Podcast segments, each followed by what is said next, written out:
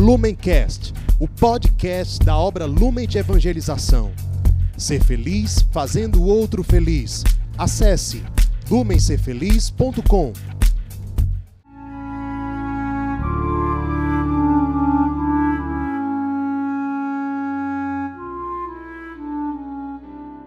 Os santos são sinais da presença do ressuscitado na história. Hoje, dia 21 de junho, celebramos São Luís Gonzaga, padroeiro da juventude.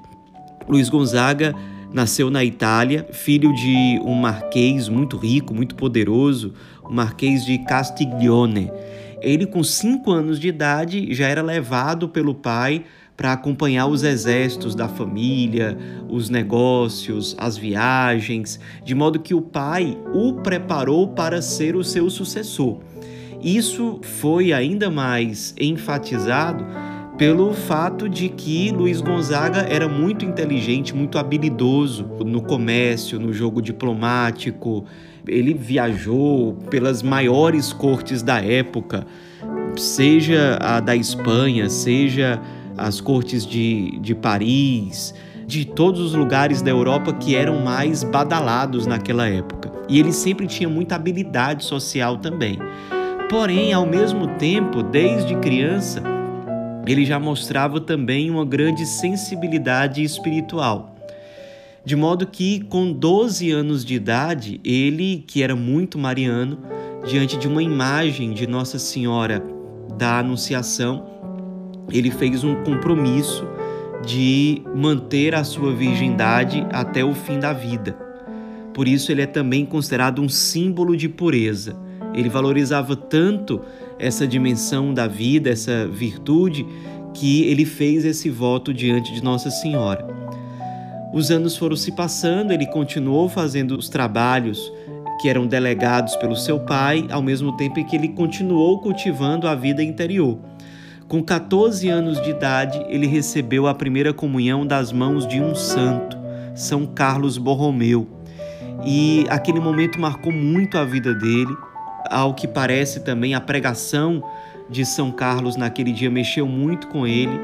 E pouco tempo depois, quando ele fez 15 anos de idade, ele expressou para a família o desejo de renunciar a todos os seus direitos de príncipe e seguir a vida religiosa. O pai ficou enfurecido com aquilo, ficou extremamente decepcionado, deu vários castigos muito severos ao filho para que ele desistisse dessa ideia.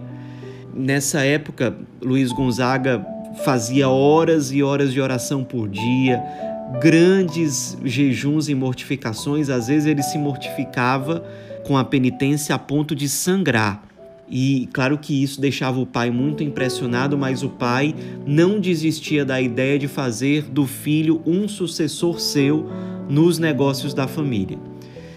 A coisa durou quatro anos até que seu pai se deu por vencido.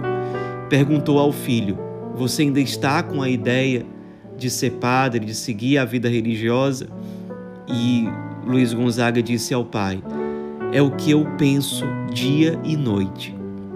O pai viu que não tinha jeito e finalmente permitiu ao filho que seguisse a vida religiosa. O filho então abriu mão de todos os direitos de príncipe, abriu mão de todas as riquezas a que ele teria acesso e foi até Roma para ingressar na companhia de Jesus, ou seja, ele ingressou ali no noviciado dos jesuítas teve entre seus formadores, inclusive, um outro santo, que foi São Roberto Bellarmino.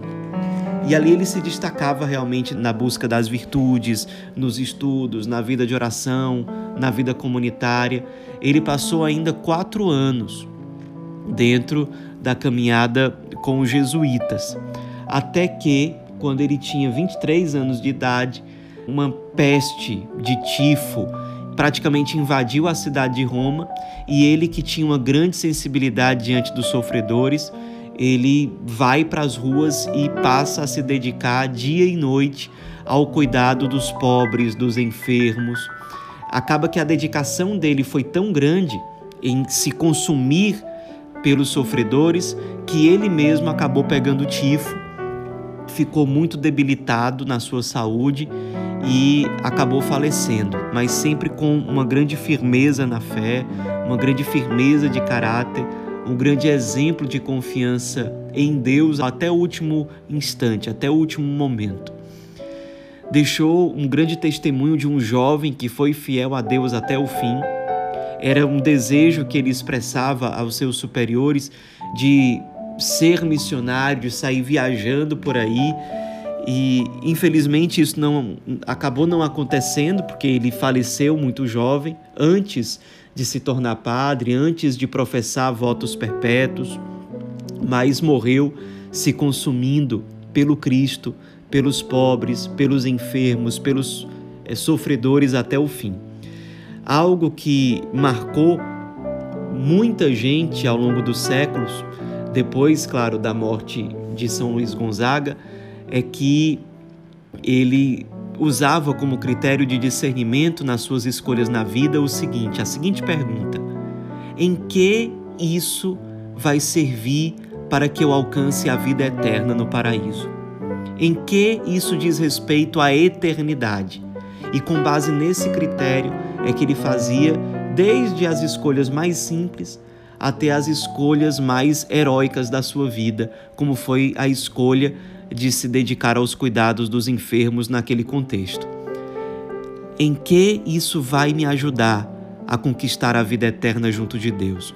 Guardemos para nós esse exemplo de vida de São Luís Gonzaga, que, aliás, foi canonizado apenas 14 anos após a sua morte. Sua mãe, inclusive, assistiu à cerimônia da sua canonização, o que certamente fez com que ela percebesse os desígnios de Deus. De fato, aquele jovem, o seu filho, era vocacionado a grandes coisas, era vocacionado a uma vida consagrada. Aquilo certamente trouxe ao seu coração paz e consolação. Nos inspiremos na vida desse santo jovem, puro, mariano, com desejo de ser missionário, com desejo de fazer a vontade de Deus até o fim, de ser consagrado, de ser separado para as coisas de Deus. Nos inspiremos no padroeiro da juventude. São Luís Gonzaga, rogai por nós.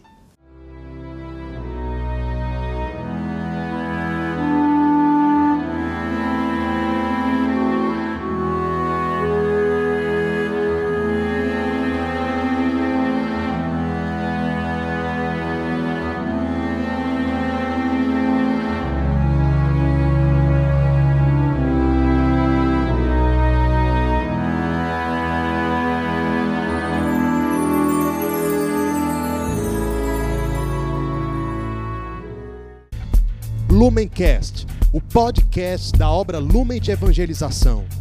Ser feliz fazendo o outro feliz. Acesse lumencerfeliz.com.